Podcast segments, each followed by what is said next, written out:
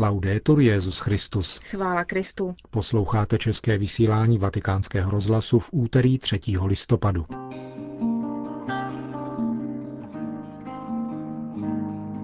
Benedikt XVI. se včera večer v kryptách vatikánské baziliky modlil za své předchůdce. Evropský soud pro lidská práva ve Štrasburku se vyslovil proti přítomnosti krucifixů ve školních třídách v Itálii. To a další aktuality uslyšíte v našem dnešním vysílání, kterým vás provázejí Milan Glázer a Markéta Šindelářová.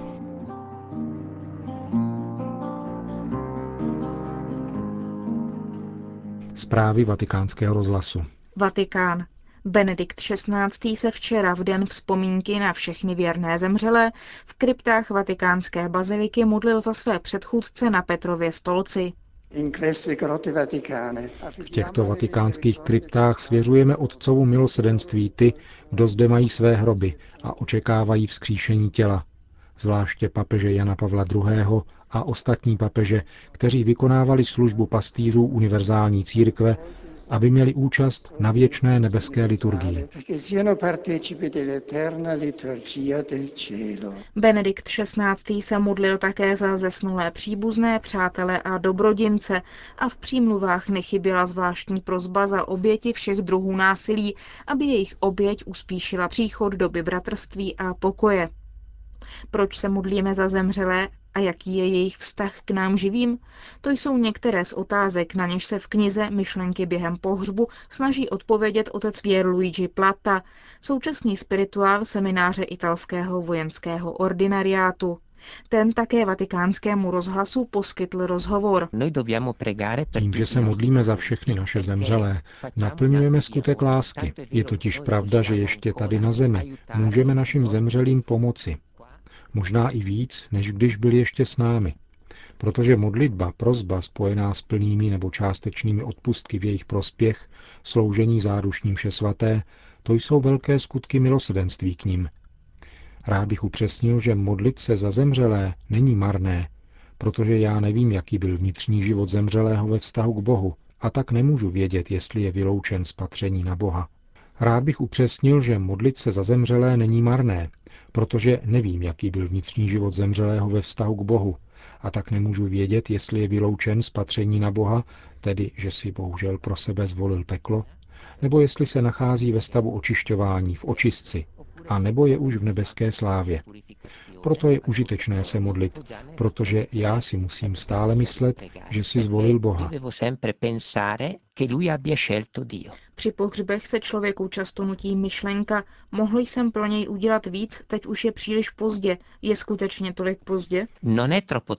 Není příliš pozdě, protože díky společenství svatých, jak řekl papež v neděli při modlitbě Anděl Páně, máme možnost pro ně ještě něco udělat. Jistě musíme uznat chybu, ale zároveň je to napomenutí a povzbuzení, abychom udělali víc pro ty, kdo jsou nám na blízku, kdo s námi žijí, sdílejí celou existenci, naše city, naše kříže a soužení. Nehledě na předčasnou ztrátu osoby, můžeme pro ní stále něco udělat. Říká otec Pierluigi Plata, současný spirituál semináře italského vojenského ordinariátu a autor knihy Myšlenky během pohřbu, která v těchto dnech vyšla v italském vydavatelství Ancora. Řím. V papežské bazilice Santa Maria Maggiore pokračují mariánské modlitby před Eucharistií za posvěcení kněží, které pořádá kongregace Proklérus v souvislosti s probíhajícím kněžským rokem. Setkání začala ve čtvrtek 1. října. Druhé modlitební setkání se bude konat tento čtvrtek 5. listopadu v 16 hodin. Už zkušenost prvního setkání, říká monsignor Mauro Piacenza, podpořila smysl pro církevní společenství. Je velmi důležité, pokračuje sekretář kongregace Proklérus, modlit se za ty, které Ježíš nazývá svými přáteli před jeho eucharistickou přítomností, s hlubokým smyslem pro pokoj a tajemství spásy, spolu s nejsvětější panou Marií, v papežské bazilice jí zasvěcené. K modlitebnímu setkání jsou zváni především kněží a seminaristé, jak diecézní, tak řeholní, ale také řeholnice a všichni věřící lajci, kteří jsou si vědomi podstatné role svátostného kněžství ve společnosti a v podpoře křestního kněžství a chtějí se spojit v modlitbě, oběti a spolupráci za posvěcení svých kněží a za misijní nadšení jejich služby, stojí dál v prohlášení monsignora Piacenzi. Tato setkání, píše v závěru, mohou podpořit růst církevního smyslu, bytí s Marií a apoštoly ve večeřadle a vnitřní obnovu, která je dynamickým principem nové evangelizace. Štrasburg. Evropský soud pro lidská práva rozhodl, že krucifix, který se nachází ve školních třídách v Itálii, brání rodičům ve výchově dětí podle vlastního přesvědčení. Rozsudek je odpovědí na odvolání, které podala italská občanka. Italská vláda se proti rozsudku odvolá, řekla soudkyně Nicola Lettieri, která zastupuje Itálii před soudem ve Štrasburku. Kříž ve školní třídě vadil finské manželce italského občana a matce jejich dvou dětí, Solie Lauci. Podle ženy odporuje krucifix principu světskosti, ve které chce vychovávat své děti. Poté, co škola roku 2002 nevyhověla její žádosti, obrátila se roku 2004 na správní soud, který roku 2004 předal spor ústavnímu soudu a ten rozhodl, že nad případem nemá pravomoc. Celý proces se tedy vrátil k regionálnímu správnímu soudu, který 17. března 2005 nepřijal žádost paní Lauci s odůvodněním, že krucifix je symbolem dějin a kultury Itálie a tedy totožnosti země. Je symbolem rovnosti, svobody a tolerance světskosti států. V únoru roku 2006 potvrdil toto rozhodnutí nejvyšší správní soud, načež se žena obrátila na Evropský soud pro lidská práva do Štrasburku. Rozsudek ve Štrasburku uložil italské vládě, že má ženě zaplatit 5 tisíc euro za morální újmu. Výrok zveřejněný tiskovým úřadem Štrasburského soudu je úplně prvním rozsudkem ve věci expozice náboženských symbolů ve školních třídách. V odůvodnění rozsudku se praví, že přítomnost krucifixu ve školní třídě nelze nezaznamenat, což může být studenty všech věkových kategorií snadno interpretováno jako náboženský symbol, který mohou vnímat tak, že jsou vychováváni ve školním prostředí, jež nese punc daného náboženství. To vše, pokračuje odůvodnění rozsudku, může povzbuzovat studenty tohoto náboženského založení, ale protivit se mladým, kteří praktikují jiné náboženství, zejména patří-li k náboženským menšinám a nebo jsou-li ateisté. Tribunál pro lidská práva, pokračuje odůvodnění rozsudku, není to pochopit, jak expozice symbolu, který může být odůvodněně spojován s katolicismem, může ve třídách státních škol sloužit výchovnému pluralismu, který je podstatný pro uchování demokratické společnosti, tak, jak byl pojat Evropskou konvencí pro lidská práva, tedy pluralismu, který je uznáván italským ústavním soudem. Povinná expozice symbolu daného náboženského vyznání v místech, které jsou užívány veřejnými autoritami a zejména ve třídách, omezuje právo rodičů vychovávat své děti podle vlastního přesvědčení a také dětí věřit či nevěřit, uzavírají soudci Evropského soudu pro lidská práva ve Štrasburku. Rozsudek byl přijat jednohlasně. Soudnímu tribunálu předsedal belgický soudce a dalších šest soudců bylo z Itálie, Portugalska, Litvy, Srbska, Maďarska a Turecka. Kromě italské vlády se k rozhodnutí Štrasburského soudu vyjádřili také představitelé italské biskupské konference, konkrétně předseda její komise pro ekumenismus Monsignor Vincenzo Paglia, který situaci pro vatikánský rozhlas komentoval. Podle mého mínění vychází rozsudek z předpokladu, který vykazuje podle mého názoru slabost spíše v oblasti humanistické než náboženské. A to i proto, že laickost není absence náboženských symbolů, nýbrž schopnost je přijímat. Vzhledem k etické a morální prázdnotě, kterou vidíme často i na naší mládeži, se mi jeví skutečně krátkozrakou myšlenka, že ji budeme vychovávat v kultuře a dějinách, které nemají obsah. Tím spíše pak, že naše náměstí a naše ulice jsou plné krucifixů.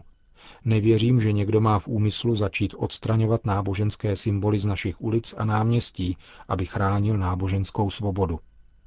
Pavel VI. v době, kdy se rozhodovalo o stavbě mešity v Římě, řekl o tomto náboženském symbolu, je to znamení civilizace.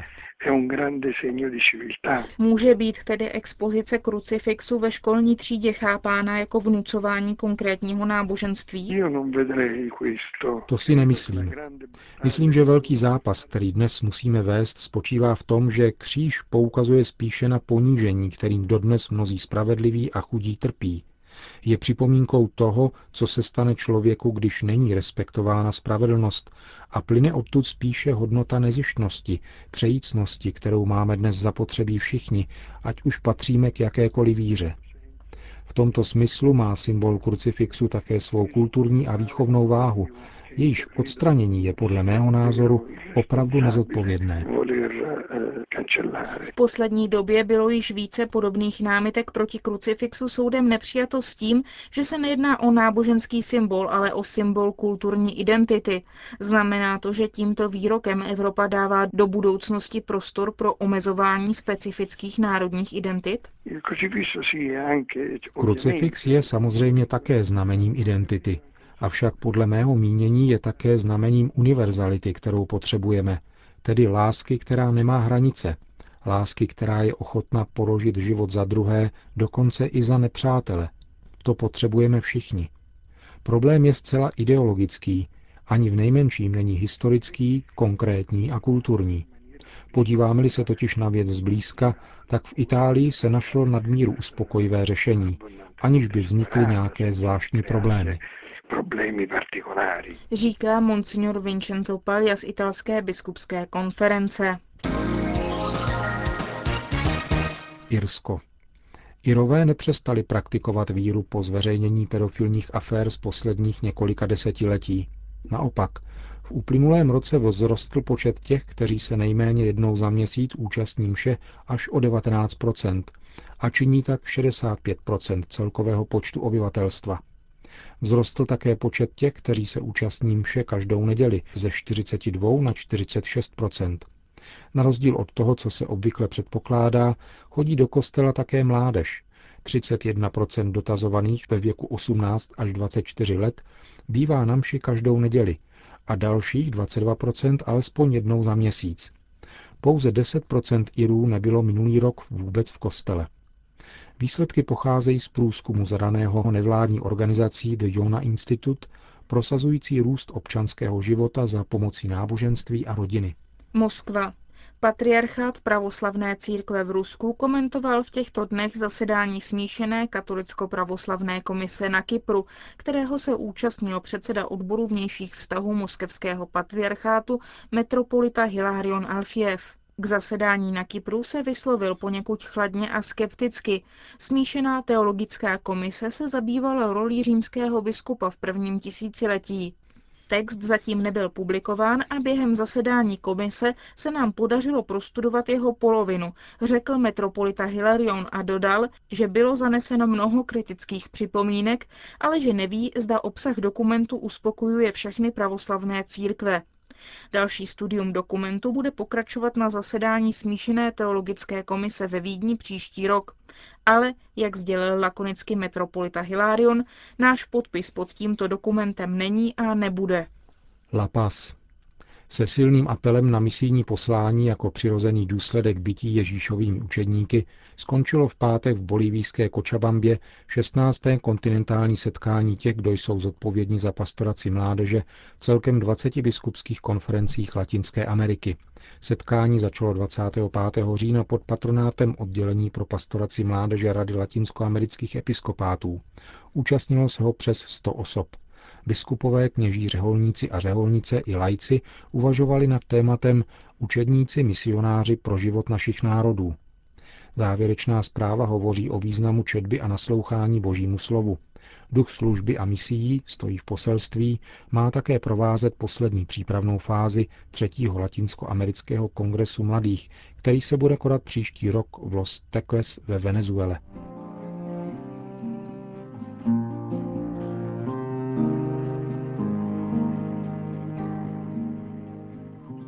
Končíme české vysílání vatikánského rozhlasu. Chvála Kristu. Laudetur Jezus Christus.